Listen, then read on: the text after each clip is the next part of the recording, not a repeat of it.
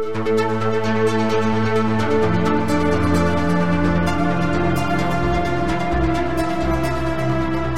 and welcome to the Sensibly Speaking podcast. This is Chris Shelton, the critical thinker at large, uh, joined this week again by my good friend Cyprian Ivanov. Hey, Cyprian. Hello. And a blue collar lawyer with a white collar. there we go. There we go. Um, this week, we are going to uh, talk about some timely news with Scientology. Some court related stuff happened this last week. Two cases that have been uh, going on for quite some time had. Uh, some uh, negative activity, I guess you could say, some uh, some judgments against us uh, on the uh, pro Scientology side or anti Scientology side. Um, so we'll discuss a little bit of that, and we're going to talk more, though. I think the intent is for this week that we're going to discuss uh, leadership, executive philosophy, executive uh, uh, leadership ideas in Scientology, and specifically a, a, a, a, kind of, I don't want, what do I call it? It's not really a workshop, it's not really a seminar, it's more of a program that people can do on the. Um, uh, as I will jokingly refer to the HMS Freewinds, this this the Sea Org's vessel, the Sea Org uh, uh, motor vessel, the Freewinds, which is basically a really big yacht, um, very very very tiny, uh, you know, uh, ocean liner, and um, and they offer this program, uh, uh, which we'll talk about. So we're going to get into some of that today too, and sort of critiquing and talking about that because Cyprian brought it up to me as this thing of like, what is this? And I was like, well, let me tell you. And so we we we had some some discussions about that. So, uh, so Cyprian, how are you doing this week? Uh, this is hoping to get back into the swing of things and uh, I really, my God, what the heck is going on with Scientology lawsuits? Yeah, right, right. It's uh, it's a little. There was there was some some steps backwards this week. There was definitely not not some good news in this in this realm. Um, in fact, I'm just going to read a little bit from Tony Ortega's reporting on this because it's the most concise way of getting across what happened. Um, basically, there are two cases. There is a case of fraud against the Church of Scientology by Luis Garcia. This has been years in the go- in, in ongoing case, and it was uh, kicked to arbitration, religious arbitration, which, according to the contracts, the contract law that we Cyprian and I have talked about in earlier episodes, breaking down Scientology court cases where we've we've sort of analyzed this stuff. Um, Scientologists are made to sign legal contracts, binding contracts, and included in these are um, if you have a problem with the church, you leave the church, you don't like the church, you have some issue with the church, you're going to resolve that through mediation, through arbitration. Um, Cyprian, do I have the wording of that right? Is that basically how that works? Uh, yes, there are a series of contracts uh, that largely seem to be operating. It's kind of unclear if it, the contracts are separate or as a whole, but the basic premise is that when a person takes a Scientology course, they end up signing a bunch of documents. Those documents matter. Mm-hmm. They may be boilerplate, but that but when trouble happens, that boilerplate gets applied. Mm-hmm. And courts will operate under the assumption that people have read it. If people didn't read it, well, um, that's kind of your own fault.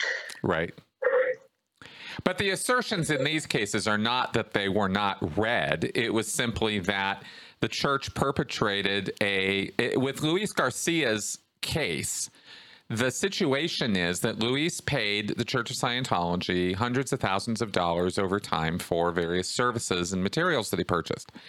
And as part of that, he was also sold a bill of goods. He was sold on the idea that there's a giant cross on top of their Clearwater building and he was uh, regged, he was solicited to donate money for that cross to pay for it as as it was presented to him is you give us 20 or 25,000 or $50,000 however much it was and you'll be paying for this pinnacle cross this top on the on the on the top of our beautiful church building here in in Clearwater. And he said okay and he gave him the money and then he found out three other people, two or three other people, had been sold, solicited for the exact same thing. And he went, Well, wait a second. He left Scientology. He had gotten all the way up to the very top. And he said, Hang on, that's fraud. That's not right. You can't sell the same plot of land, the same cross four different times. This isn't some symbolic thing. You you told me I was paying for this, and then you said the same thing to these guys. That's not that's not right. That's fraud. So he tried to sue the church, and the church said, ah, da, da, you sign these contracts, you have a problem with us, you have to go to internal our internal mediation process. And by the way, uh, no one had ever engaged in any arbitration of any kind with Scientology up to this point. Uh, this was the first time these contracts were this this legal legalese was enacted. And so uh, Luis said, Yeah, I don't think I want to do that. And there was a lot of back and forth. But the court basically said, Nope, you got to go do it. Uh, you signed the contract. You said you were going to do it.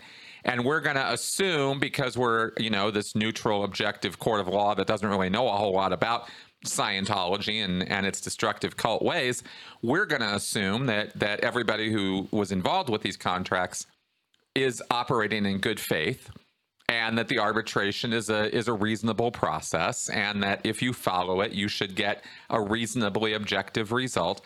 And the judge has no concept or clue that the church of scientology is actually an authoritarian destructive cult and con job. So they assume because of these words and because of contract law that this is all above the boards and everything's fine and what's the problem? Am i am i describing this properly cyprian Close enough. Close um, enough, yeah. Uh, there, there is the expectation that if there's a problem with, if people actually had a problem with the arbitration, they would have uh, figured it out before uh, uh, they signed the document. Right. If they find out later, well, uh, then you better go through with it, and then we'll see what was the problem, if there is a problem. Exactly. And that's exactly what Luis ended up doing. He did the arbitration, and the process was uh, very involved and complicated. And the judge ended up having to get involved in it to a degree because it only could involve Scientologists in good standing with the church. So none of, you know, somebody like me who is very familiar with Scientology and was a Scientologist for decades, I could never be part of that arbitration process because I'm not in good standing with the church. So the church is required to find three three to five people who are going to be the arbiters, but they have to be in good standing. Luis Garcia himself is not in good standing. He is a declared suppressive person. And this whole nonsense that which I which I'm sure anybody who's followed my channel for any time understands now, you know, oh, he's declared a suppressive and these are Scientologists in good standing. You know automatically because of just that that there is absolutely positively no way in any using any metric you care to use that Luis could ever get a fair objective hearing in that circumstance but the steps were not apparently clear uh, to some of the courts reviewing it. Correct. Correct. And it, people say, well, uh, they kicked me out, so I'm probably not going to be welcome there. But you can still expect most organizations to have some idea of impartiality when reviewing it. Right. Or at least uh, not being too biased against a person. Right. However, Scientology doesn't work that way. It's not merely that a person has been kicked out, it's that a person is considered an enemy who must be denied help. That's right. That's right. If not ruined utterly. And these, and there are direct quotes and, and statements. I, I say must as a imperative, not just a uh, hy- not hyperbole. Yeah, no, they must be. Yeah, that's right. And the reason why we're kind of talking about this is because we've looked at this case and we've looked at some other cases involving um, Danny Masterson's alleged uh, rape victims who are also trying to engage in a civil suit against Danny Masterson. The same fucking problem. And the same problems coming up. The exact same problem of you sign contracts, you have a problem with Scientology or Scientologists excuse me, you have to go to arbitration. And these women are quite rightly saying through their lawyers, are you out of your fucking mind? You want us to go back to the Church of Scientology, the the the organization that is enabling our abuser, our our attacker, and you want us to go sit in a room with our attacker and arbitrate whether it's right or not that the Church of Scientology is stalking and harassing us to prevent us from engaging in this criminal case against Danny Masterson in the first place. That's where you want us to go. You want us to go to that institution that enabled our abuser and and covered up the crimes of our abuser for all these years and you think that's where we're going to get a fair shake?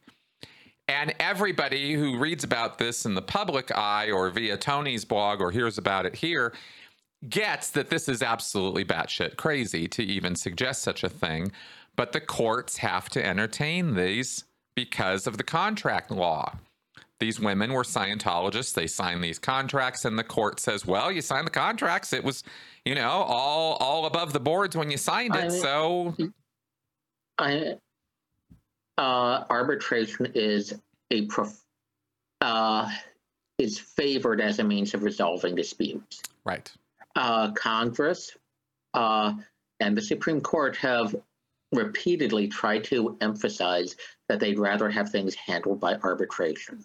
Right. There are sometimes mandatory uh, dispute resolution hearings where judges try to get parties to settle rather than to keep on going to court. Mm-hmm. It becomes rather shocking when it's applied to a, a case like Danny Masterson's. Yes, exactly. And there are evidentiary rules that would allow uh, a degree of remove between the accused rapist and the alleged victim. But that's a degree of uh, formality uh, that's a provision within the formality of the court system, not within arbitration. And you might be able to say, well, those same concerns would exist here, and therefore give an injunction, but you'd have to make an argument about the scope of what judges could order with regards to arbitration. Interesting. And that's a legal question. Yeah, that sounds a little cryptic to me, but I will say that um, Okay. Uh, mm-hmm. Judges can't do too much about arbitration itself, but uh, can they order a couple provisions? And that has to be argued about. Okay, got it. Got it. Got it. So they could themselves look into and potentially modify the arbitration process or procedure based on how they see whether it's being conducted fairly or could be conducted fairly or not. That's a possibility. Okay. Now, to clarify what happened this week, Luis Garcia's case was basically, uh, they said, you know, they, they engaged in the arbitration. It was exactly the kind of kangaroo court you would expect it to have been. That's exactly what it was. As Tony writes um, in the uh, article today, uh, and this was done, by the way, this arbitration was done back in 2017. This is how long this has been dragging out. And um, they said it was a joke. They were not allowed an attorney. They couldn't get a transcript. And Scientology's international justice chief, this guy, Mike Ellis, disallowed about 90% of the evidence that the Garcias had brought with them. But the federal appeals court reviewed this and decided that it was totally fine and the arbitration stands. So basically, Luis Garcia just got fucked by the Church of Scientology, and the courts backed up the church in doing that. Now, what you and I have talked about before, both with Luis's case and with these more recent cases against Danny Masterson, or having to do with that, is that the lawyering in this was not exactly up to snuff. It was. It was. I'm did much, not. I'm much more satisfied with the lawyering in the Garcia case. Okay. Uh, a lot of details were articulated about how uh, Scientology arbitration, in this case happening via ComEv, uh, was structured to be hostile to the Garcias. Okay. So they did make that case to the court that there's no way they were going to get a fair shake. I, I think they could have articulated it more, given some of the uh, gaps and even the dissent. But uh, I really do think the majority was uh, the majority opinion in the recent Garcia opinion hmm was operating under some false ideas about just how biased it would be Mm. and the manner in which it would be biased. Okay. So they did communicate, hey, judge, we have very, very serious concerns about, you know, the objectivity of this. You know, Luis is going to get railroaded, but they could have made that argument a lot stronger. Yes. Okay. And that's a critical argument. Yep. that is one reason why I think uh, there was the dissent uh, in this uh, opinion as opposed to in some other Scientology opinions. Hmm. I think the Garcias articulated facts that can be the basis for a uh, a change in the law or a change in the decision in this case. You think they could appeal it again? Yes. Okay. I, I, I think it would be more likely to be successful than in the uh, Valerie Haney case. Right. Right. Okay. So at least there was a groundwork laid here where they could build on that and potentially fill those gaps or fill those holes in their argument on a second appeal where they could go back and say, "Hey, no, look, really, I'm we're really not kidding here. We did the we did we we we told you guys this was going to be a kangaroo court. We did it. It was a kangaroo court." And you still keep telling us this is what we have to follow. This is not justice. I found it interesting, by the way, just as a point on this, in terms of why we're stressing that the lawyering is really important here and why the arguments were, why, they matter, is because you guys watching my podcast or watching Scientology in the aftermath or getting involved in, in the world of Scientology, you understand the nature of it. You understand what it's actually all about and what it's trying to do, which is con and scam people the courts don't look at it that way. They have to, in fact, kind of not look at it that way, sort of look at it more, you know, like, well, let's give them the benefit of the doubt. And you have to make a case to the court. Hey, this is not going to go the way you objectively, you know, fairly think it's going to go. This is going to be bad. And you have to go way out of your way to make that case to show the judges and give them reason to believe that this is not going to be a fair, you know, mediated process because case law and and the uh, rules regarding how judges deal with, you know, arbitration are that they are supposed to look at it that way. Even religious arbitration, they're supposed to go, nope, it's going to be fair, it's going to be clean, it's going to be wonderful, and there's not going to be all this, you know, horrible bias against their former members. But, you know, we know different with Scientology. And part of that is simply the defendant gets the benefit of the doubt. Yeah. And in this case, Scientology is the defendant. Yeah, exactly. Uh, so, some of it is simply people will complain about anything. They will. People will even complain if you give them money. Uh, right. So. So, judges and courts have to be cautious in overturning arbitration because the loser will always have a stake in complaining. Right. And people are the most hyperbolic things ever, man. Uh, and because of the tendency of hyperbole in a lot of cases, serious accusations like those directed towards Scientology can easily look like hyperbole. Right. And it takes details and facts to determine that no, this isn't hyperbole. It really is bad. Exactly. And as as you and I have discussed in our earlier podcasts about this, you really want the lawyers bringing an abundance of evidence, of examples, of testimonies, of of of policy quotes and and you know things pulled right from L. Ron Hubbard's own words to show to make an abundance uh, you know to to kind of provide a what do they call it? An orgy of evidence? You know? i have not encountered that phrase before but um, uh, i could certainly see that being apply, applied uh, in the masterson case. Yes exactly. You just want to you just really want to give them i mean you, the thing is you don't want to give them a wall. You don't want to overwhelm them because the judges are people too and they're not going to read everything you give them if you give them too much. they're supposed but to. They're supposed they to. They might not reread it okay. but they're supposed to read it at least once. Okay got it. So you okay so you have to so they have to consider what you give them. Um now, here's the crazy, crazy, crazy thing about what happened yesterday, though, and and Cyprian, I want your I want your take on this as a lawyer. You're trained at the federal level. You're used to sort of federal level law. Well, all yeah. lawyers are educated in basic federal law.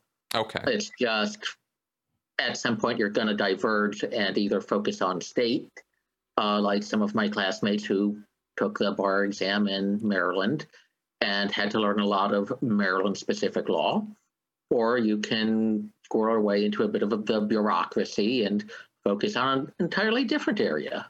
Right. Okay, cool. Um, well, what we have here is an interesting circumstance or confluence of events where this last week, on the same day that Luis Garcia's case was being thrown out by the 11th Circuit Court, um, the uh, in Los Angeles at the same at the very same time that the 11th Circuit in Atlanta was certifying the way the Garcias had been treated in a kangaroo court. Um, justices in Los Angeles were alleging that there was no way to know what the women accusing Danny Masterson and Scientology of harassing and stalking them might go through if they too have to go to arbitration. In other words, in California, they were the the the court was saying, "Hey, we don't know what this arbitration is going to look like. Why don't you do it, and then we'll come back and revisit it." And they're like, "Hey, we just went through this, you know, at the same time over in uh, Atlanta. It's weird. It's weird that this I mean, both happened." It's the difference between specific uh, unknowns versus general unknowns. Hmm. And generally, you can say Scientology arbitration is likely to be uh, completely, uh, completely improper. Yeah. But specifically, there's no guarantee of it. No, and, but it's it certainly could have been argued given the fact that the one and only time that the Church of Scientology has ever engaged in arbitration, the single case study we have to look at was the Garcias. And I'm again, uh, the from what you've told me of handling ComEvs between members of the public, yeah, that was arbitration. Yeah. So it may not have been titled arbitration, and the the people arguing for Scientology might not have been aware that that would qualify as arbitration, mm-hmm. but it was arbitration. I suppose, although if the church isn't going to make that argument, because a ComEv is is also Co- committees of evidence are not just arbitrations. They they often they uh, can arbitration be, is a role, not a not a uh, formal set of procedures. Uh, yeah, I mean, Scientology doesn't really have arbitration. A ComEv, they chose a ComEv format because that's the closest thing they've got to what the what the world understands as arbitration, not because it was formed in order to be arbitration. If that makes sense. arbitration is a broad category. It could be Yeah. anything from a bartender settling a dispute between two drunks uh, versus members of the bar uh, arguing in uh, what is essentially a court, but without uh, all the clunkiness. Yeah. Okay. Uh, so- well, I'm just not sure exactly what I. I, I mean, I, I, are you trying to make the point that all the ComEvs that have ever happened would be would be valid examples of arbitration? if it's between members of the public who agree to abide by that decision. Yeah. See, I don't know that that would be the case because the thing with Luis Garcia's arbitration is it was specifically a case being brought against the church, Which and Scientologists the, generally don't do that. which is one of the things that makes this case uh,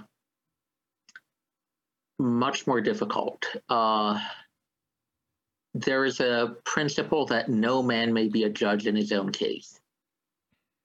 And uh, when you get Scientology uh, personnel being uh, ordered to judge a case in which Scientology is a defendant, you're going to have some bias. Exactly. That's known. That's known. But it's still assumed that uh, people are able to act somewhat independently at their own discretion. Scientology does not have that. Correct. And that part is the big surprise to a lot of people. Right. I mean, it shouldn't be, but of course it is because you have to make the case. And this is the king, the thing that the lawyers who were lawyering for the Garcias or for Valerie Haney or for the, you know, um, Danny Masterson's other victims um, need to know, right? Need to bring to the court, need to become prepared with. And and it doesn't look like from based on your earlier, you know, reviews of of what was submitted to the court, how it was argued. Uh, and of course, now the results we have with this latest uh, result in Los Angeles is that Danny Masterson's victims and Scientology's victims, because this is specifically about Scientology stalking and harassing these women. This isn't the criminal case. This isn't about Danny Masterson raping them. This is about Scientology stalking and harassing them after the fact of being raped so as to intimidate them and stop them from speaking up and, and bringing charges against Masterson. So this was an effort by Masterson and by the church to suppress and stop these women. And and the court has now ruled, yeah, in order to resolve that, you have to go to the Church of Scientology and get what we're going to assume is fair and league and and fair-minded and unbiased arbitration. I mean, you wonder where anybody's heads at with this that they could possibly imagine that Scientology is going to be uh, objective. However, one thing that I think is very hard for people who are not familiar with the structure of Scientology to understand, and again, I say structure, is that the Sea Org is the nerve tissue of Scientology. Right. That even though you have different corporate forms, they all take their orders from uh, the Sea Org Correct. via the Sea Org. That's right. They are not effectively independent organizations. And it looks like it on the surface. But unless you start digging into how orders are transmitted via the Sea Org, that's not going to be clear on the record. Yeah. And you have Exactly. to do that. and that's and that's what I'm talking about when I'm saying the lawyering is not what it should be here because exactly what you just said should be a vital part of the case being made to these courts that this arbitration is is nonsense. For example, I mean, I could show you right now, I could connect a dot with the Sea Org and with these cases as to why it would be impossible for any Sea Org member to render fair and objective arbitration to a non Sea Org member or non Scientologist, or f- especially a former Scientologist. And that is point number one of the code of a Sea Org member. I promise to uphold, forward, and carry out command intention. That is the very first thing every single Sea Org member swears to is that they will uphold, forward, and carry out command intention. What is command intention? It's what David Miscavige wants.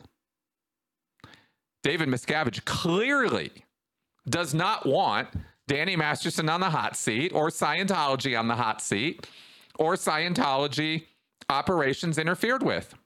That's command intention. So every single Sea Org member is sworn to uphold that. So that is an immediate conflict of interest with any idea that you're going to have objectivity in regards to the Sea Org.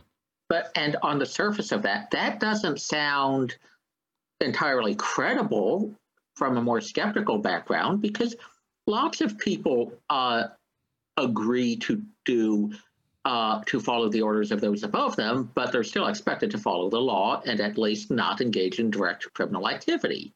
Guess what? Scientologists have a history of yes.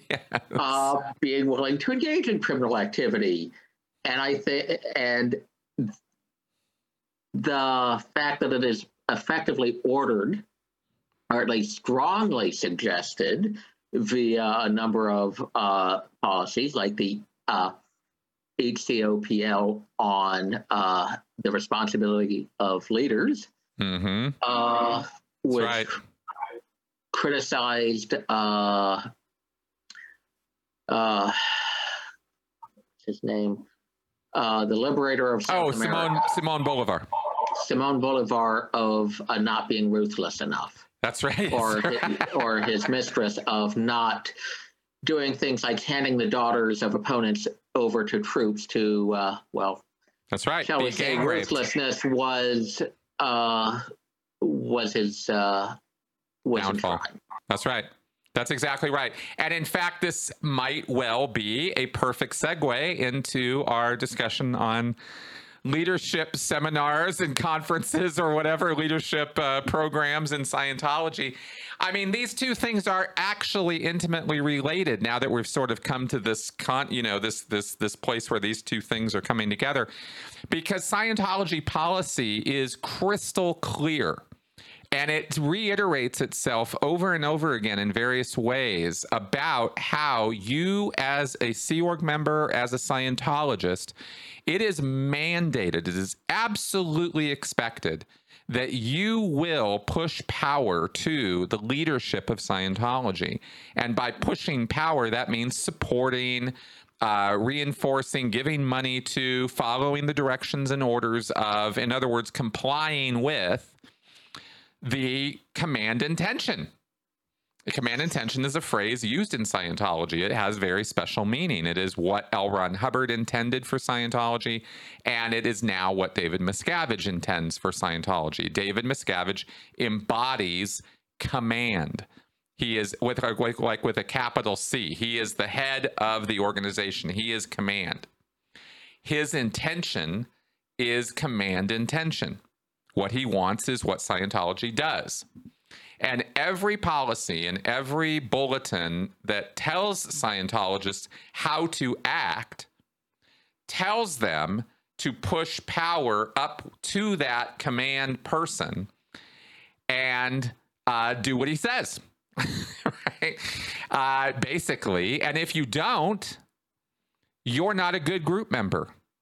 That is that is the definition of an immoral group member, according to L. Ron Hubbard, is somebody who doesn't follow command intention, who steps out of line, acts independently, acts on their own volition. Right? This is not good. This is bad. So that's kind of a very, very key core Scientology leadership principle. to be a good leader, you have to be the best follower.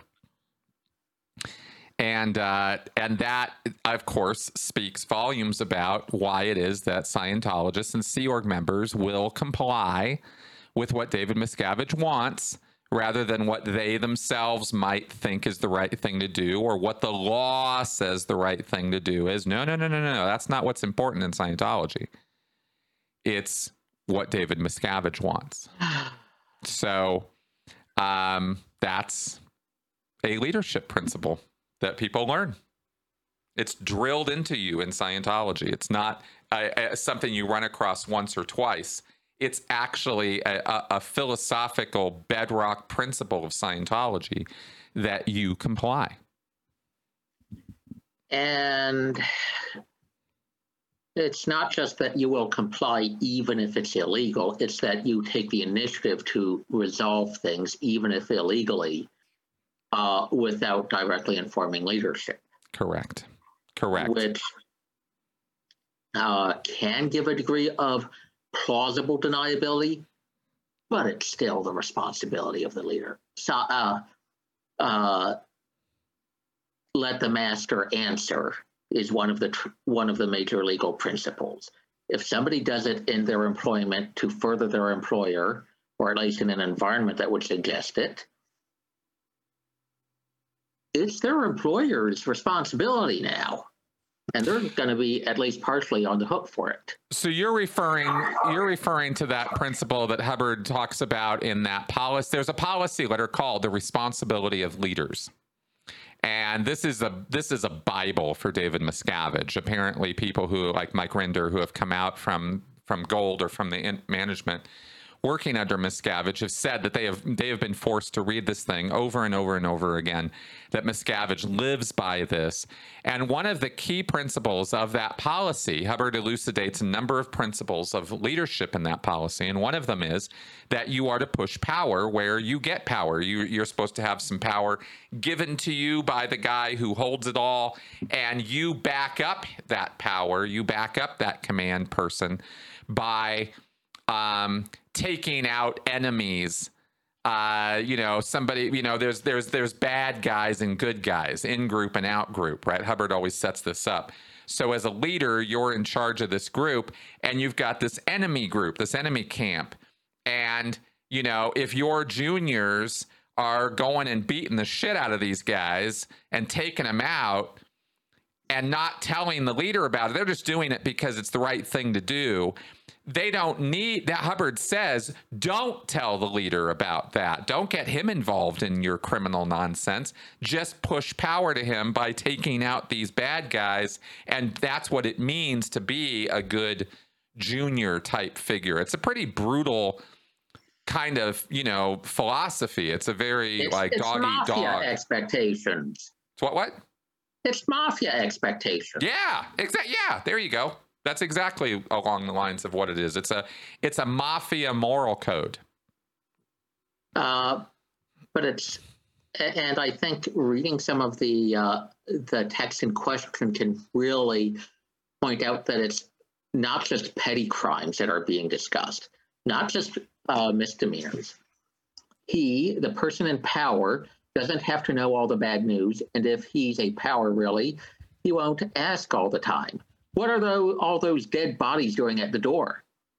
That's and if it. you are clever, you will never let it be thought he killed them.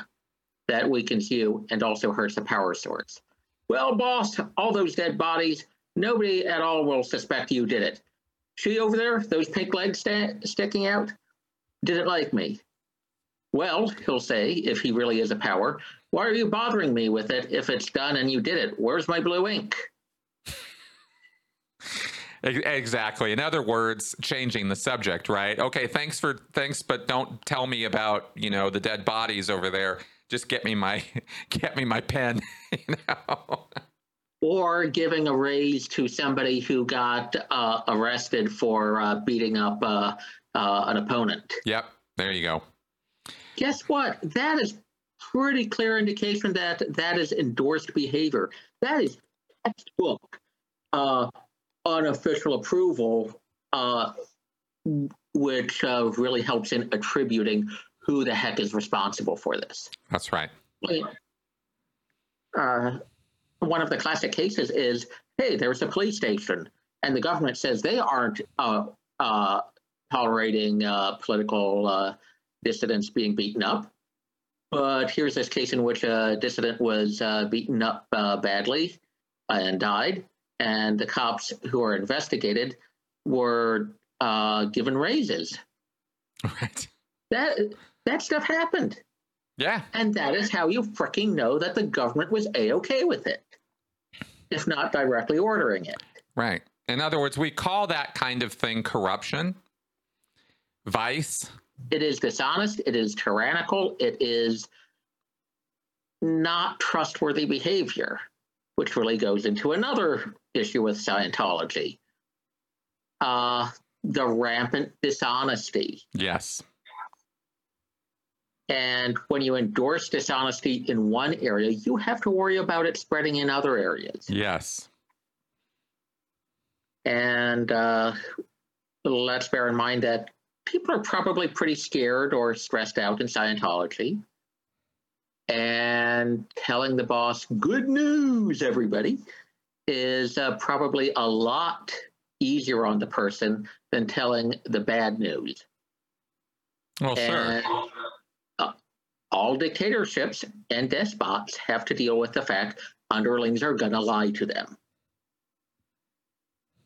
And when you have that much lying going around, either the despot to the underlings or the underlings trying to survive,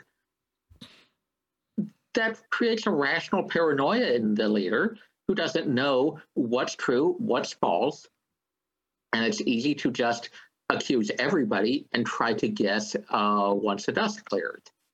Well, it's interesting because this actually rubs right up against you know, we talk, I, have mentioned many, many times inter, inherent internal contradictions within Scientology, and they are numerous. They're legion.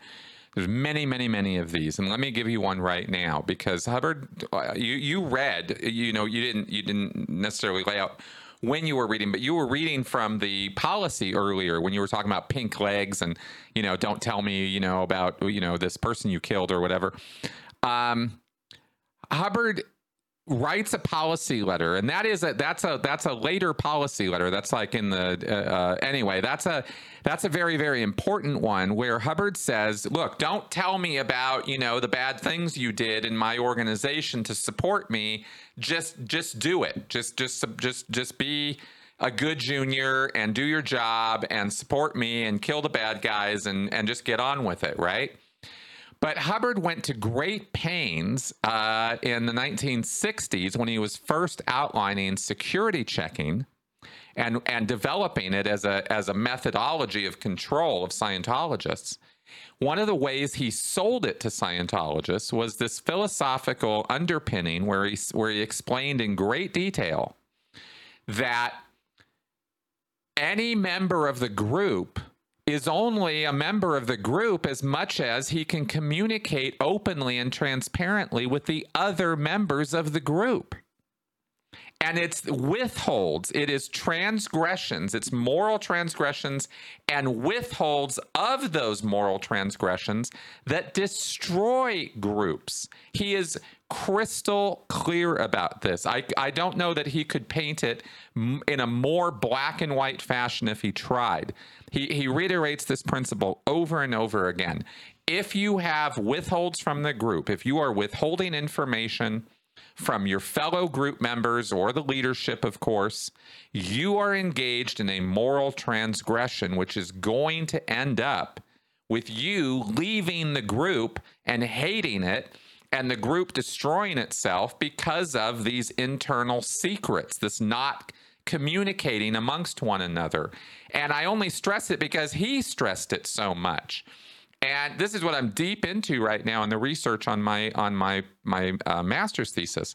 So Hubbard is is is describing in great detail how every group in the world in the in the universe and history has fallen apart because of internal lack of transparency. And then he writes another policy letter a few years later that clearly states you are to engage in a lack of transparency within this organization so as to protect the leadership and and give the leader plausible deniability from your illegal criminal actions that you engaged in in order to support the leadership and support the group. Is this not crazy making? Uh,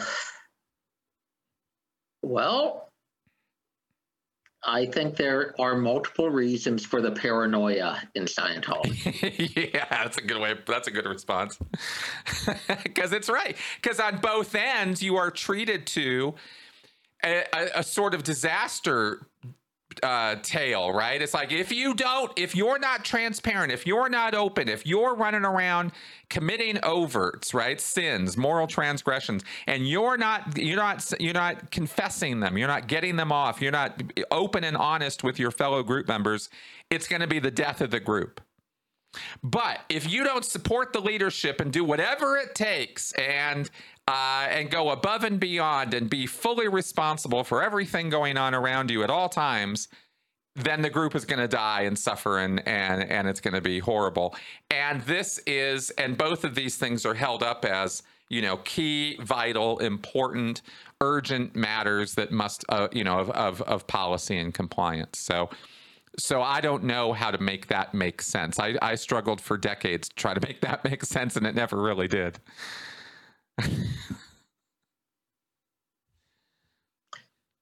well, that is, I don't know how that is related to the general issue with not being able to trust Scientologists with money. Uh, well, I was only I was sort of segueing over to the point of contradictory policies oh, because oh yes, oh you know, yes, it's it, contradictory policies, but it's I I've noticed there's a lot of complaints about Scientologists uh, not being very honest about money, at least when it comes to attending events. Oh, absolutely. Oh, sure, absolutely. There's a there's a whole you know, Hubbard talks about moral codes that develop within within cultures or groups, right? Every group has their own sort of set of agreements and and ideas and in, you know, it's in group, in jokes, in this, in that. And part of that, and Hubbard's right about this, and, and it's not any like, you know, uh, genius statement to to point out that groups come up with their own rules, their own ideas, and and and culture. And within the world of Scientology, it's sort of this weird thing where it's uh, you, you, know you need to see the reg in order to get up the bridge. You got to pay the money. But you hate being regged all the time. And so hiding from the regs is sort of okay within the group. It's sort of an internal. It's not an It's not an overt. It's not a transgression to hide from the reg because you because know eventually everybody would be on the hook for it. Yeah, it well exactly, and you know that's exactly the point. And uh, you know you're going to have to see the reg eventually anyway and pay that money. So you might as well just get it over with. But people hide, uh, don't take the phone calls, don't answer the door, don't you know they they hate it because because it's rapacious. I mean, these regs are that they just never take no for an answer, and they never stop knocking on your door. So it's a kind of a push pull, you know, catch twenty two thing. You're kind of damned if you do, damned if you don't, as far as being a public Scientologist go. So most people take the path of least resistance, and just avoid the regs as long as they can. You know, is how how that kind of works out. And uh, that pervasive pressure from the top and evasion from below can really incentivize uh, criminal conduct for the people trapped in between. Oh, uh, very much so. Like the yeah. uh, credit card scandals. That's right. That's right. That's exactly what happens because there are other leadership principles in Scientology that are just as cockamamie and crazy. And one of them is make it go right, right? Uh, where, you, know, the, the, it doesn't, the, the end basically justifies the means when it comes to making it go right. That's Hubbard's way of saying, look, I don't care what you have to do, just get it done. You know, I don't care what it takes to make the million dollar quota just get the money. And if that entails, you know, telling a few lies or charging a few credit cards where the people didn't give you permission to, and you pull off the big money for the week, you're the hero, right? And, and according to L. Ron Hubbard policy, if your statistics are up, if your job is to make money and you've made more money this week than you made last week, then according to the uh, actual policy of Scientology, you can get away with murder. You can get away with committing criminal acts, in other words, because your statistics are up, you're productive, you're helping. And that getting away with murder part is probably hyperbole, but with Scientology, you just don't know. Exactly. Scientology is always worse than you think. So, you know, uh, but this is this is actually encoded policy, and and and we and it's a funny thing because I spent a long time after I got out of Scientology, even talking to you know the public at large and answering questions and stuff, almost. I don't want to say I was engaged in Scientology apologia because I wasn't. I was definitely critical of Scientology right when I got out but I was kind of rationalizing or explaining a lot of Scientology's policies and wacky ideas. Excuse me, because when I first got out, those things still made sense to me in a way that they don't make any sense to me now. There's an inter- there's an internal logic to it, even if the contradictions exist. Yes. And the real study is how do people double think? How do they switch from one track to something else, even though they aren't really properly connected? Correct. But you still have to remember people do it, and there are some connections, even if it is not a coherent whole. Well, that's that's right, and I think what I'm trying to I think the point I'm trying to make is that a lot of my explanations for what Scientology was, or the culture of it, or how it works, were really me explaining how I made it make sense. Because when you dive into the actual Scientology, you read what Hubbard actually wrote. Oh dear. It's nuts. It doesn't make sense or it really is as batshit crazy as you think it is. But you have to live with it as a Scientologist, exactly what you just said. It's called cognitive dissonance. You have to make this make sense.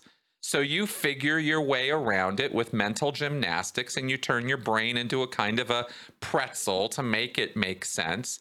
And you ignore the holes and you kind of pay attention to how it could make sense and that's how you live your life. And it's not just in Scientology we do this. All of us do this all the time because we're surrounded by insanity and stupidity. We're, we're it's life. But in Scientology, it's a little bit crazier than the rest of life. It's actually that nuts. So you have to make it make sense. And that's I think what I was what I was what I spent a lot of years explaining is is how I made it make sense rather than what I do now, which is kind of just look at it and go, that's fucking crazy. you know? Well, um Scientology is so full of disconnections and uh, note the double entendre there. Yes. Uh, Clever. that is perhaps a little harder to see how it could make sense. Yeah. Because Scientology is crazy is not new. Right. Scientology is crazy making is not new. That anybody would stay in Scientology and think they're sane, that is the hard part to understand. Right. That's right and that's and that's what I've been talking about for years is has how do how do we do that? How did we do that? You know, but the policies surrounding Hubbard's leadership principles, um, kind of getting back to that a little bit here, is um, they're they're contradictory. They're inherently contradictory and they are um, and not just because i'm sort of presenting them to you guys as a way that they look contradictory. I mean they really are. I mean this is not just my biased take on this. These things don't go together. You can't have a group where everybody's open and honest and transparent with one another and this is a surviving you know mutually cooperative activity that hubbard defines as your ideal group you can't have that and also have the responsibility of leaders where he's saying the things he's saying in there. These two things don't integrate together. They just don't. They contradict one another. And it's up to the executives and the followers of Scientology to try to somehow make this make sense. And what you find when that happens is the executive or the leader might have one idea of how this makes sense, and the follower might have a very different idea. And Which then what do you do? classic, Which is a classic leadership problem. Right. Because then what do you do? You know? Well, according to L. Ron Hubbard, let me tell you a third foundational principle about what you do. If you, as an executive in Scientology, are being presented with counter intention, right? Somebody's giving you shit. Somebody's telling you, no, I'm not doing that. Or uh, that rule doesn't make sense. Or I'm not following that policy. Your job is to present them with something that is called a too gruesome. Basically, intimidation. Yes, your job is to intimidate them and manipulate them and coerce them into following your orders regardless of what what they want to do or what they even think is the right thing to do. Because if they are being counter intention, if they are if they are showing that they are not going to, you know, comply, um, that means, according to L. Ron Hubbard, that their reactive mind is in full bloom. It's not them that doesn't want to comply, see? It's their reactive mind that doesn't want to comply. It's their subconscious id, their evil ego that, that's that's at the bottom of it. And your job is to move that ego, move that id out of the way I am purposefully conflating uh, Freud's terms there, by the way, because Hubbard just basically ripped off the entire concept of the reactive mind from these two concepts from Freud. So you you you handle this by putting so much threat on that person's head that they would not dream of non-complying with you again. And that's what is called a too gruesome. You give them something too gruesome for them to confront. It's too gruesome for them to confront. I got to a point where, you know, sending me off to scrub dishes all night wasn't really that big of a deal to me anymore, right? Like my later years in the Sea Org. That was no longer too gruesome for me to confront. Oh, you want me to go scrub dishes all night? All right, I'll go do that beats doing this shit, right? So I'll go do that. So that's not a too gruesome because it's something I'm happy to go do. But if I had a big button on scrubbing toilets with a toothbrush, that um, would be too gruesome. Did uh, quick question? Did you yeah. actually have to do that? Yeah. Or I did. Okay. Yeah, your that job. Is your job as the leader, according to L. Ron Hubbard policy, I am swear to God, I am not making this shit up. The policy is called a model hat for an executive. And in this policy, L. Ron Hubbard clearly states that your job as a leader or executive is to creatively figure out what the too gruesome is for this guy who is giving you shit and enforce that too gruesome on him in order to get him to snap out of his reactive mind bullshit and comply with your orders because the only reason he is not complying with you is because of his reactive mind. So, by putting more pressure and more threat on him than his reactive mind is giving him, you override his his internal his threat and you make him comply with what you want him to do. And that is how L. Ron Hubbard tells his executives to be executives. Uh, just thinking in Scientology terms, wouldn't that create a whole new series of incidents for the reactive mind to draw from? Yes, it would. But now there's another principle we get to throw into the mix no case on post. You mean like uh, if a person is worried about their family and there's a, a shooting near where their kids are kept, uh, they're not supposed to go check on them? Correct. Shut up. Suck it up. This happened. This actually happened, yes, by the it way. Did. Yes, it did. And many, many other similar things. So if I acknowledge that my too gruesomes, if my if my punishments that I am meting out on you, right, are hurting you, are counter survival to your survival, or somehow damaging to you, well, too fucking bad. You should have complied with my orders in the first place. I don't want to hear about it. And no case on post. You don't get to complain. You don't have that right. So there you go. Right. So it's just shut up, do what I said. And if you give me any shit, I'm going to punish you. Oh, but by the way, by the way, according to L. Ron Hubbard, um, domination is not the way to get people to comply with your orders. I mean, you just can't win with this guy. It's just one double bind after another after another. I mean, all the things I'm telling you, these are fundamental, basic policy points. This is not deep minutia of Scientology. Everybody who learns how to be an executive in Scientology learns all the things I'm telling you about and they have to fucking somehow figure out how to make that make sense. And I'm I, I am a little more profane than usual today, just because it's so.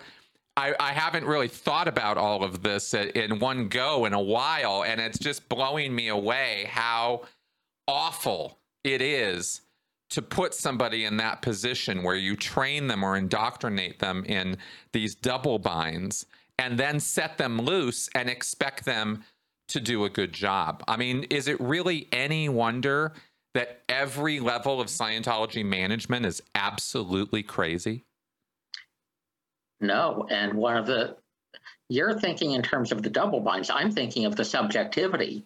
Mm. When you have a subjective situation, but uh, evaluate subordinates as if it was a simple objective one, you're going to end up with variation because subordinates are seeing a variety of things and they're going to interpret it differently. Yep.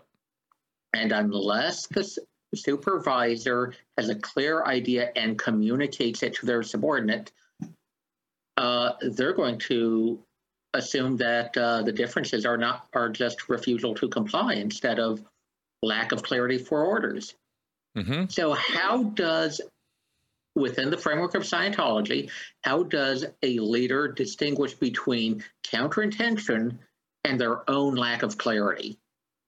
Yeah, that's a good point. Hubbard does state in one policy that orders should be uh, clear, concise, and you know, and executable. If you give people orders that they can't do, or too much to do, or you know, unrealistic quotas, stuff like that, you're going to create problems. You're going to create apathy, and you're going to have a problem with you know people being able to comply with what you want them to do. So maximally, you need to be right more often than you're wrong. Is is basically how Hubbard's advice on the matter, and that's about as far as he went into it. And if it's simply acknowledged as these are guidelines, these are ideals, but we don't realistically expect a person to work 48 hours mm-hmm. uh, on high detail material uh, with high amounts of energy, you're going to end up either burning people out, driving them insane, or not having the work done. That's right. Or all the above. And if you push it too hard, something's going to blow up. Yep, that's right. And that's what happens all the time. And because Scientology executives are only armed with these tools in their toolkit, you know, and it really does come down to a matter of, you know, here's your hammer and everything's a nail and get to it.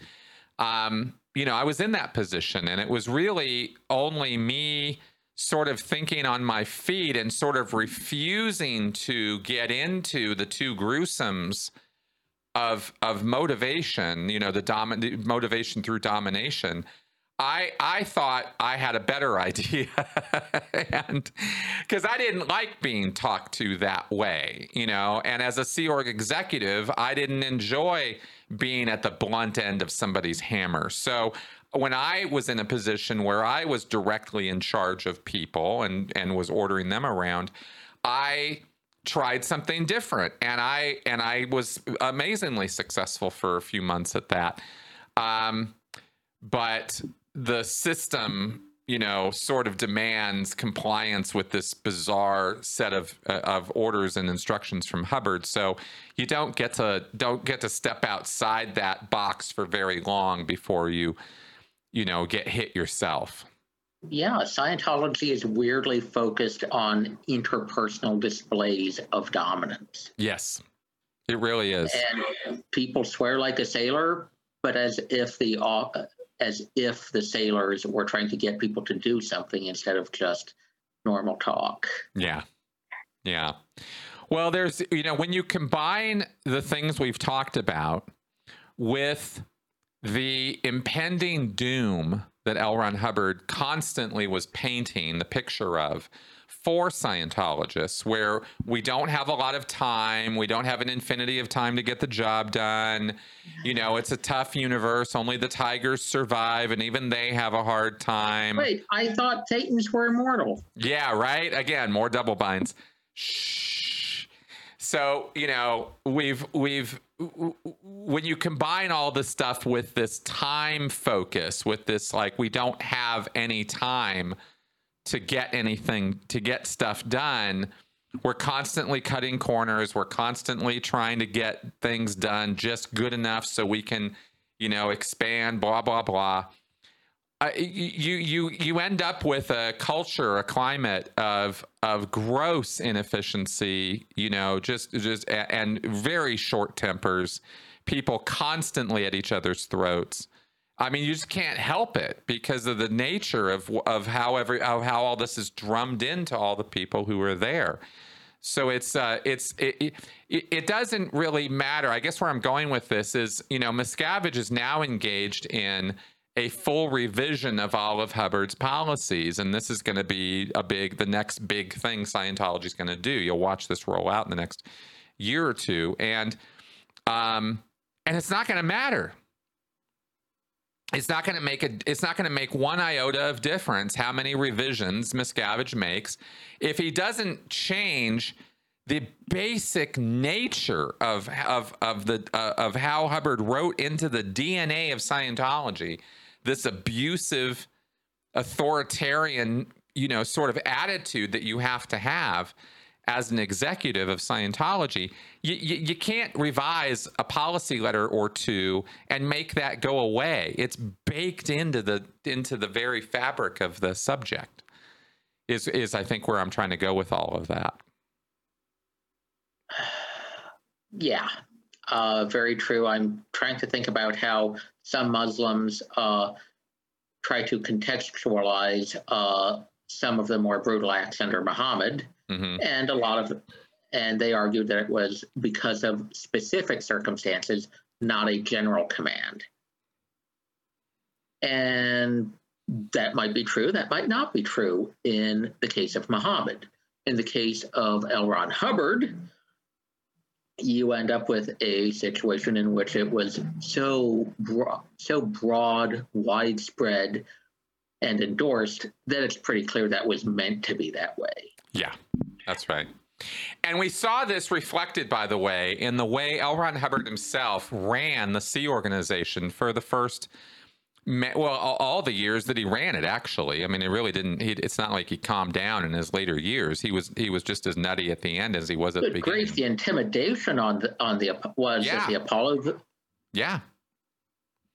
I mean, what do you what do you what have you heard about that? What do you know about that? Um, put a kid in a chain locker, and uh, let's remember that uh, an anchor chain uh, can get pretty disgusting uh, after uh, just a just a while, uh, and the kid was apparently not old enough uh, to be able to understand what was properly going on. So, uh, four, four years old, four year old kid.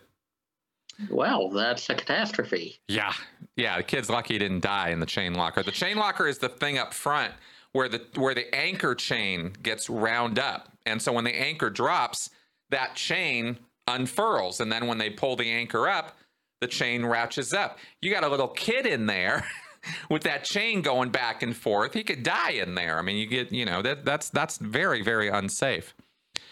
Um, how about pushing peanuts down the deck with their noses on the wood deck? Humiliating. That's humiliating, but not especially horrible.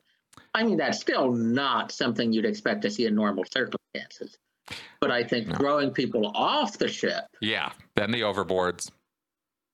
that is risky enough that I would consider that to be, even as an unusual display of anger, that would be definitely no go. That would be improper. Exactly. And Hubbard didn't just have one or two people thrown over the side of the boat, by the way. This was a routine, normalized activity. For a period of time, Hubbard was just having people thrown off the side of the boat. If they engaged in some technical action or some uh, version of non-compliance that he didn't like or heard about, you could get overboarded and this became a formal procedure. There was a little thing they said and and everything. So, uh, and it was definitely a um, punishment activity. There, there's no question about it. Nobody was doing it out of fun, thought it was a good time, taking swan dives off the side. You were thrown off the side. It was meant to be, um, you know, manipulative and uh, demeaning and and horrible, and it was. And an easy way to kill someone. Yeah, that too. They're very, very lucky. Hubbard is uh, incredibly lucky that that there were not more serious injuries on those boats.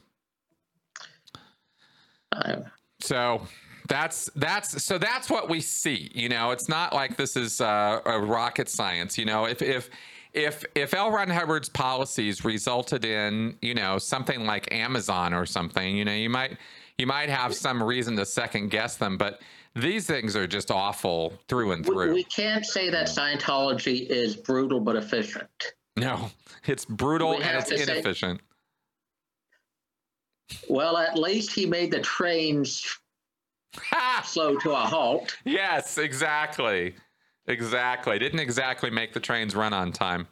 So, So apparently, the nautical theme is still strong with the Sea Org, uh, and there's this competence and leadership course uh, going on on the Freewinds. yes, exactly. That's how we got onto this whole thing in the first place was uh, on the boat, right, down in Curacao, where they have it, I think, in dry dock right now. It's been down there for, you know, years without too many passengers coming around. They haven't actually been sailing around in quite a while. But they have a They program. allow passengers in a dry dock.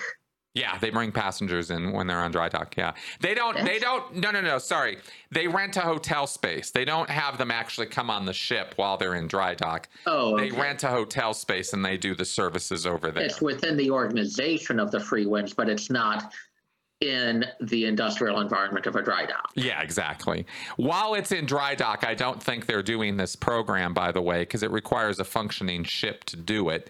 But who knows? They could modify their program, and you know, it's really just a matter of giving people a bunch of degrading, demeaning work. They Hubbard had another idea, another philosophical underpinning of his of his uh, view as a leader was that crews, uh, tough, efficient, uh, well-oiled machines of people are only made through grit and uh, trial and, and error and threat. So he said, for example, that um, you know that a naval crew isn't really worth shit until they go through combat.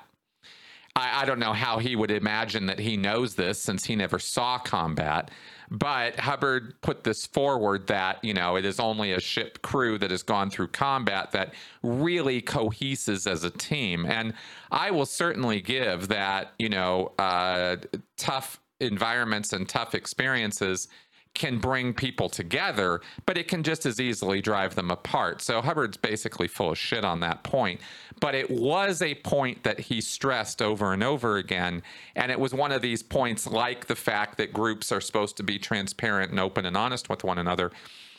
Like that, he said that um, you have to put teams, you have to put people through um, real hell in order for them to be tough, efficient, you know, good solid groups or organizations.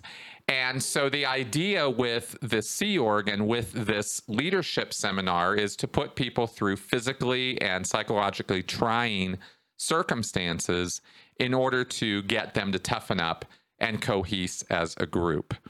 And so that is one of the principles that they use uh, when they're also training executives, and that's that's why they offer a program on the ship where you are going to, you know, get a little uniform and work with these other people on the program and learn how to tie knots and learn how to run around and learn how to scrub the deck and clean this and clean that.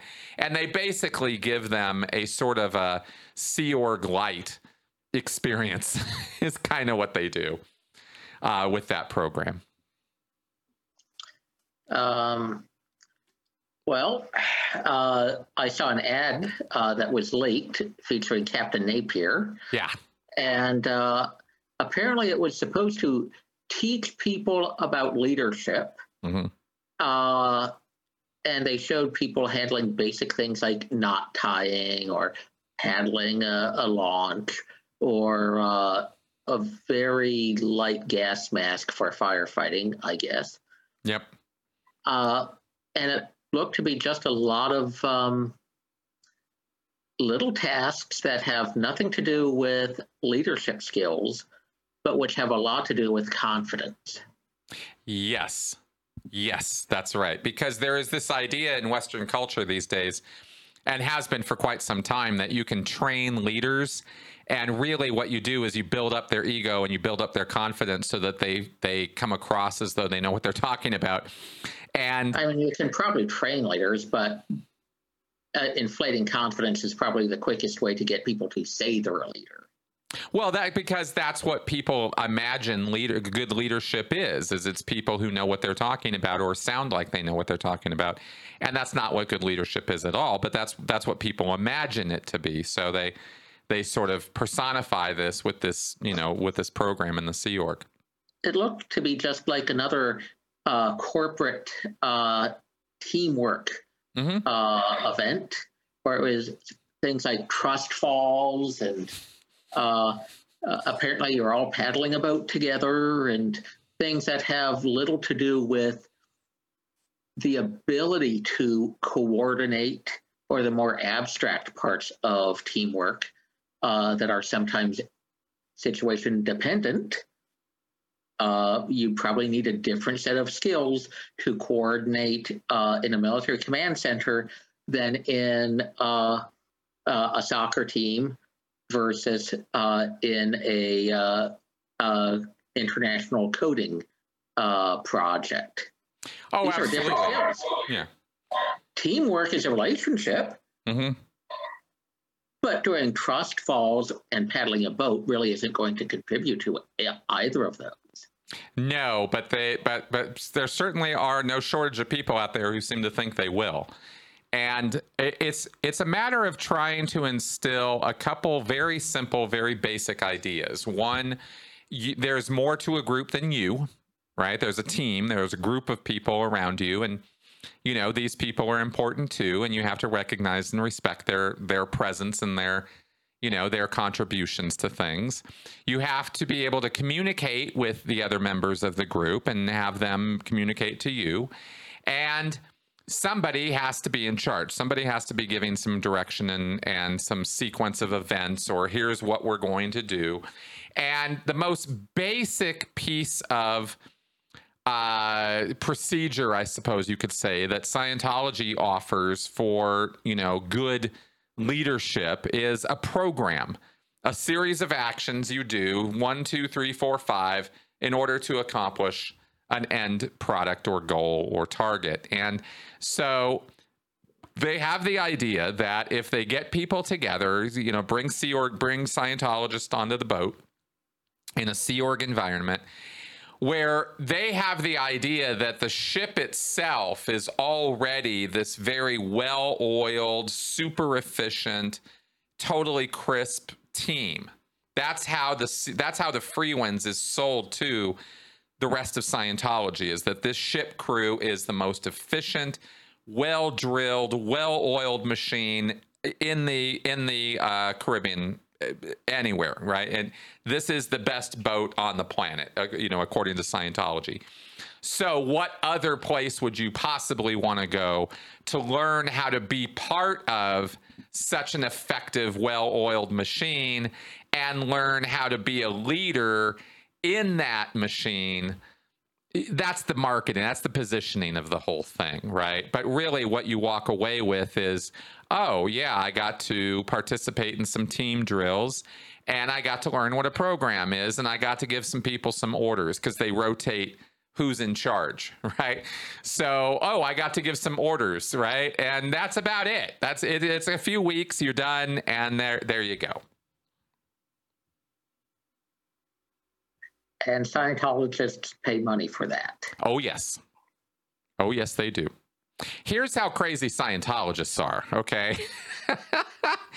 when I was on the RPF, you know, I have regaled you all with stories about the RPF, and it's and it was quite the gruesome experience. Um, I can only laugh about it now because I'm so many years out of it.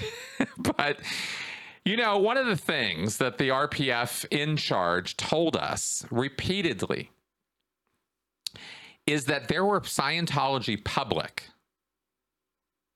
who would pay to do the RPF who actually tried, who wanted to do the RPF, tried to pay for it because they thought from outside looking in that it was going to give them a similar result to what they thought this leadership thing on the boat was going to give them, right? Which is discipline, confidence, you know, uh, teammanship, etc. Uh, no, the RPF doesn't produce any of those things but we were told that Scientologists, you know, had that there were that, that at least a couple Scientologists had said, you know, hey, I'll pay good money if you let me do the RPF, right? And I thought, okay, those people have no idea what they're talking about, but okay, you know. Uh, so that's so that's how nuts Scientologists are. So there you go. Just wanted to throw that out there. Well, um, uh, looking at the promotional video, and I know Scientology promotions always have very weirdly, excruciatingly painful looking faces at the end. Uh, but the video of people running seemed to show people who were cheerful. Yeah. And I can believe it. It looked a lot like a bunch of people getting to get out of their normal rut, go through uh, some physical activity, do some nifty things, and feel like they were doing something productive. Yeah. And they got a nice ego boost and confidence boost from it. That's right. There you go. It's just a corporate leadership retreat uh, that's probably no better and possibly a lot worse than a lot of uh, leadership training programs but they got a lot of fluff about it and hype, and the hype has its own effect. Well, it does. And I think mostly what you're seeing in terms of smiles on people's faces or success stories written off of this service is the short term, you know, whoa, it was so fun to work with other people I've never met before and stuff like this, right? I mean, it's really the the novelty of the experience that they're responding to more so than the substance of what they learned. Because remember, and I, I will argue that this is significantly worse than any other corporate retreat people might be going to because they're being indoctrinated on L. Ron Hubbard's leadership policies. And as we went over, these are these are outright destructive policies. So I don't want to, you know, it's a, it is it is definitely funny. There's a lot of ridicule here, and there's a lot of room for for laughter in this. But I do want to be clear that you know these people are being indoctrinated in extremely destructive principles in terms of the the skills, quote unquote, that they're learning, and they just go back and make a hash of it hundred percent of the time. So you know so this is really just another counterproductive effort on the part of the sea org to to give a little bit of the sea org to the public and make them feel as though they're benefiting from it when in fact they're just being abused you know? Is the responsibilities of leaders uh, HC, hcopl uh, shown to the public? Yes it is. Oh my. Oh all the time it's uh, it's oh, in the it's in the book, the Introduction to Scientology Ethics. It is part of um, the Introduction to Scientology Ethics course. It used to be featured prominently on the life orientation course, which was a really big deal for a while in the 1990s. That service has since pretty much died. But absolutely, public have full access to it and are and it's referred to often. Well, I'm reminded of Trump University. Ah. Uh, leaving aside the parallels between uh, rich egomaniacs. Yes.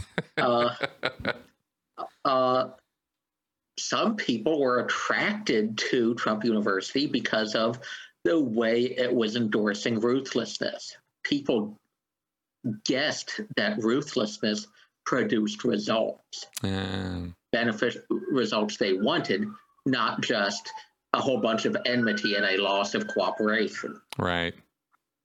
Right. Well, that's uh, that's where people miss. They, you know, it's I, it, people have weird ideas about about ruthlessness and about a lack of care and compassion for for people, you know, in a in a command structure or in a in a corporate situation. Um, I, I think this is glorified somehow through media, through movies. You know, it's it's it gets people's attention because threatening people are you know are noticeable are people that you pay attention to. You sit up straight whoa what's this? Right? Here's some guy yelling and screaming at people or here's you know trump about to fire somebody because every week somebody's getting fired.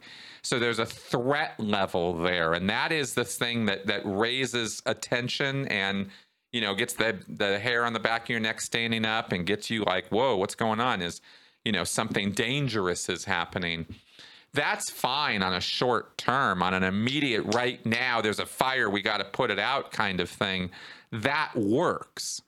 On a medium or long term look though it's it's completely counterproductive. And it it is so disappointing and sad to me how how long it takes to get that across to people and how you know we it, how long it's taken to sort of turn the tide and turn the ship of human behavior you know that goes in that direction where you know ruthless tough mean spirited uh, uncompassionate dickheads rule the world and everybody thinks that's the way it's supposed to be you know and it's really not.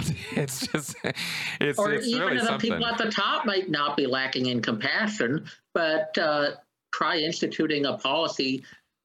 There's trade-offs everywhere, and someone will always be unhappy. Yeah, no but that's not what what I'm you do. talking about. You know, I'm talking about the L. Ron Hubbards of the world who lead Ah. by domination. I, I'm I'm a little too used to the people saying uh, driver's licenses are tyranny. Yeah, uh, I know, but I'm not trying to both sides this. This to is deal with that. yeah, we're we're talking here about a style of leadership that's authoritarian, and there's a trend in the world today uh, that we've commented on for quite some time. John Atack and I have talked about it as well.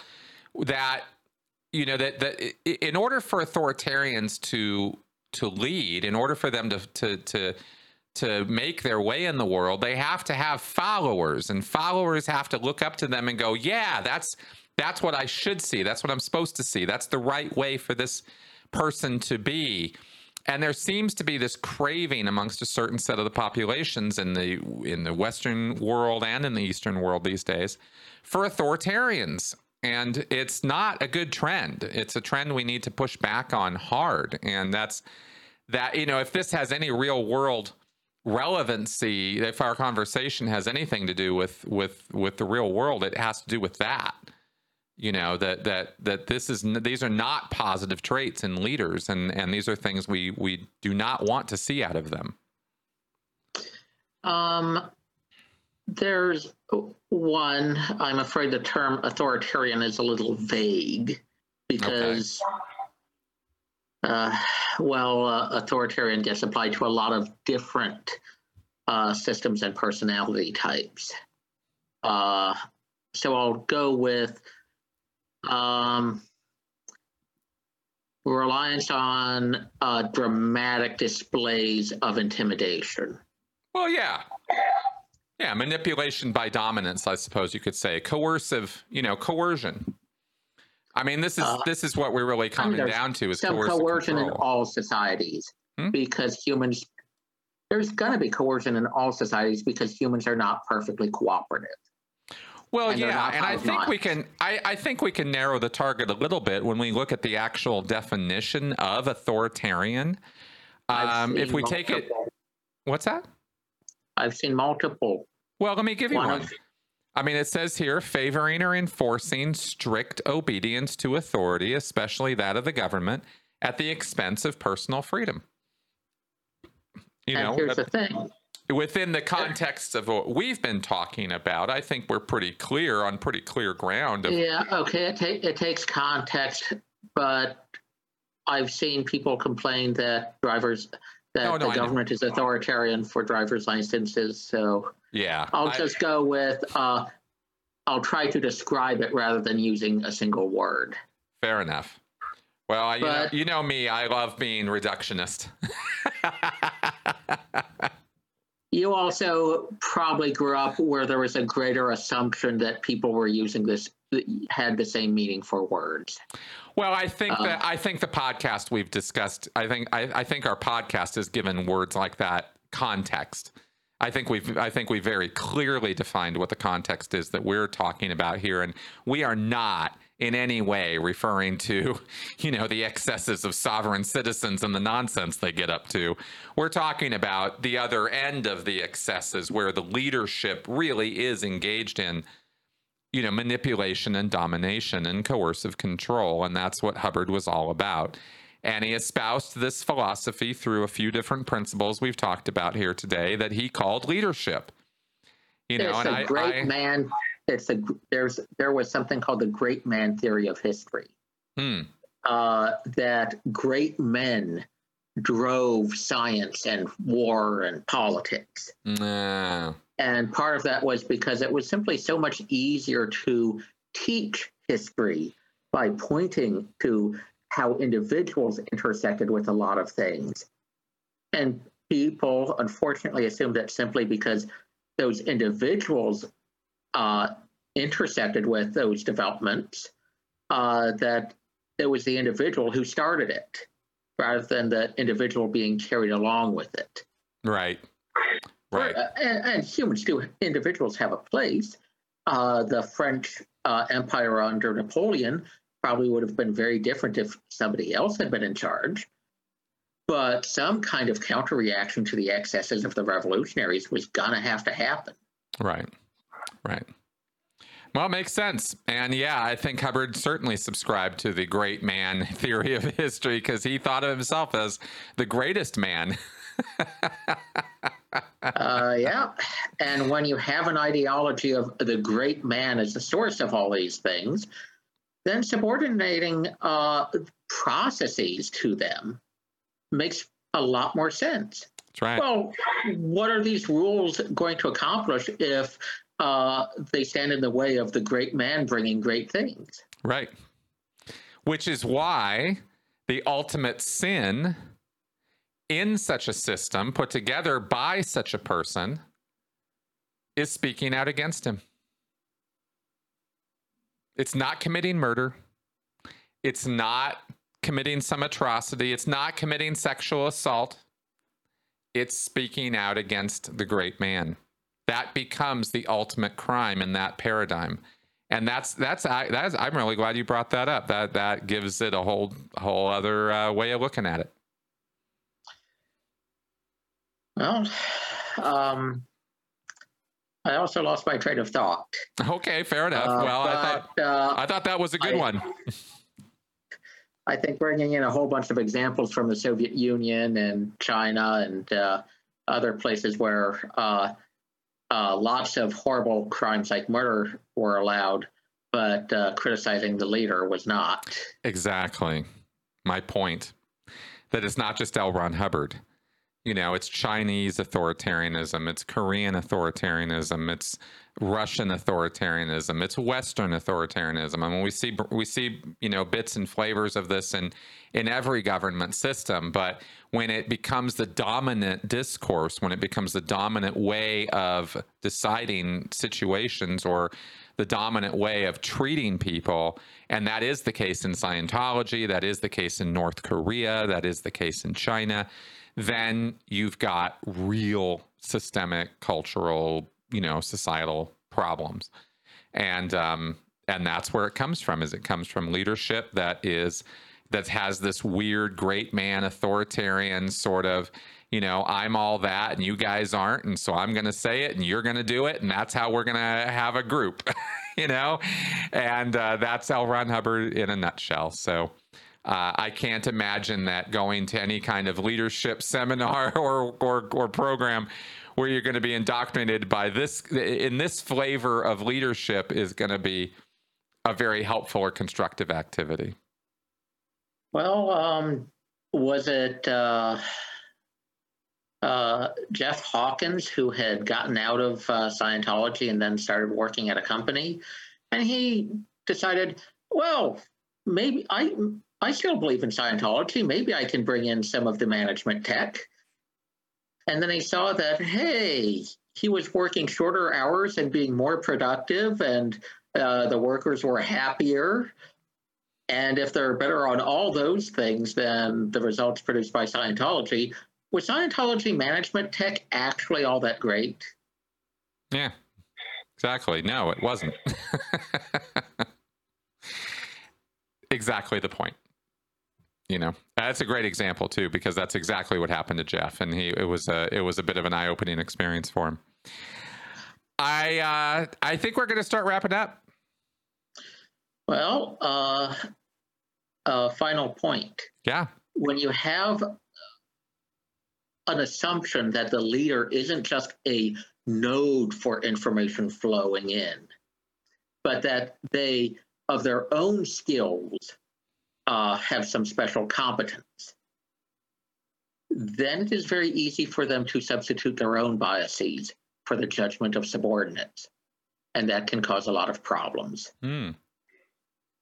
For example, the habit of inserting one's own uh, background assumptions for unknown factors.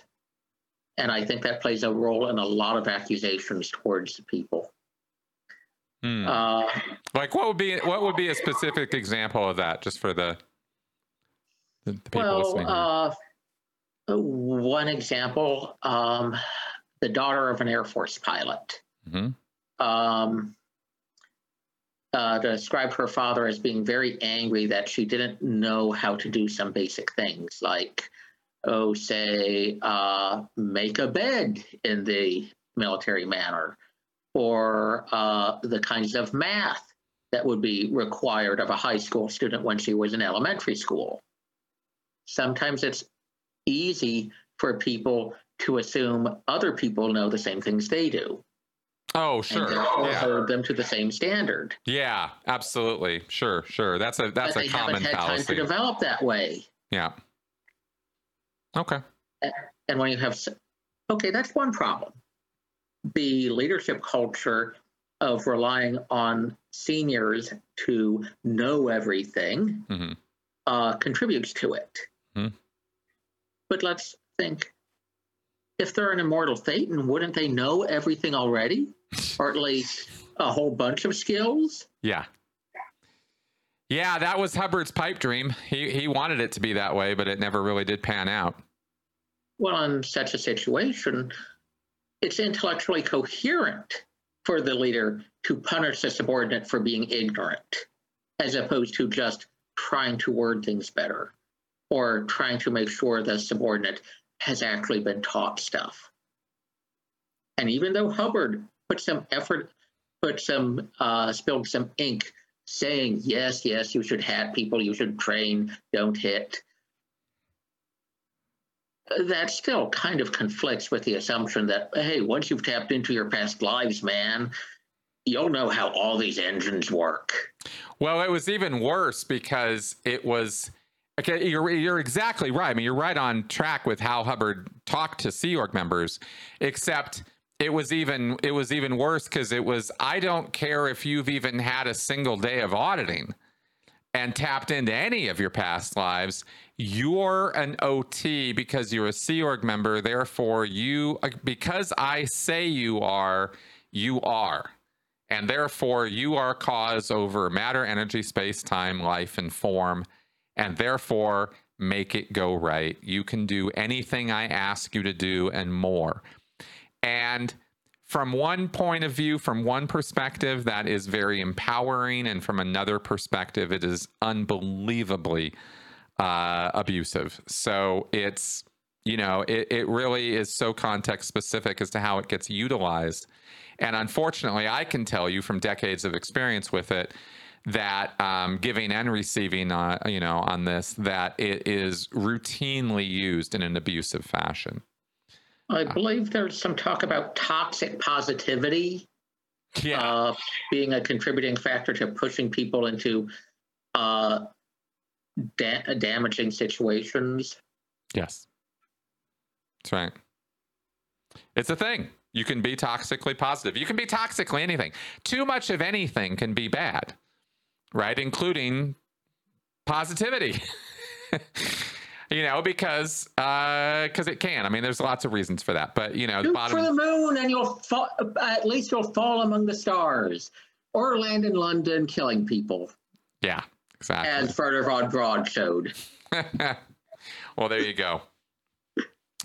Cyprian, thank you very much for joining me again this week. I appreciated all your input and and uh, contributions here. Well, um, now I kind of wish that I knew more about the legal situation because that's going weird. Yeah, well, uh, you know, dive in. Maybe we'll do another podcast about it. I'd hope to. Yeah, cool, man. All right, folks, thanks for coming around listening to us chat about all this. I really hope we were able to pass on some information to you this week that you didn't have before, maybe about Scientology, maybe about leadership, maybe about all of these things, and of course the the Scientology legal updates that are going on are not. It's not good news. It's not great news at all. But hopefully, you know, by telling you guys about it, by by educating people about what's going on out there, maybe we can somehow influence the right number of people in the right way that that we can somehow get these courts more informed about what's going on with Scientology as it really is practiced and get some justice for these victims. That's that's really at the end of the day all I really care about. You know, it's it's it's not the legalese that it, that it fascinates me. It's the demand and desire for justice that I really want to see with these women, and with Luis Garcia in his case as well. And um, you know, in analyzing and breaking down the nonsense that is Scientology, I hope is is informative for for you guys as far as you know being able to do something with the data to help you out in your day to day. So that's my effort. Thanks for coming around and listening and watching and, and all of that. And I will see you guys next week. Bye bye.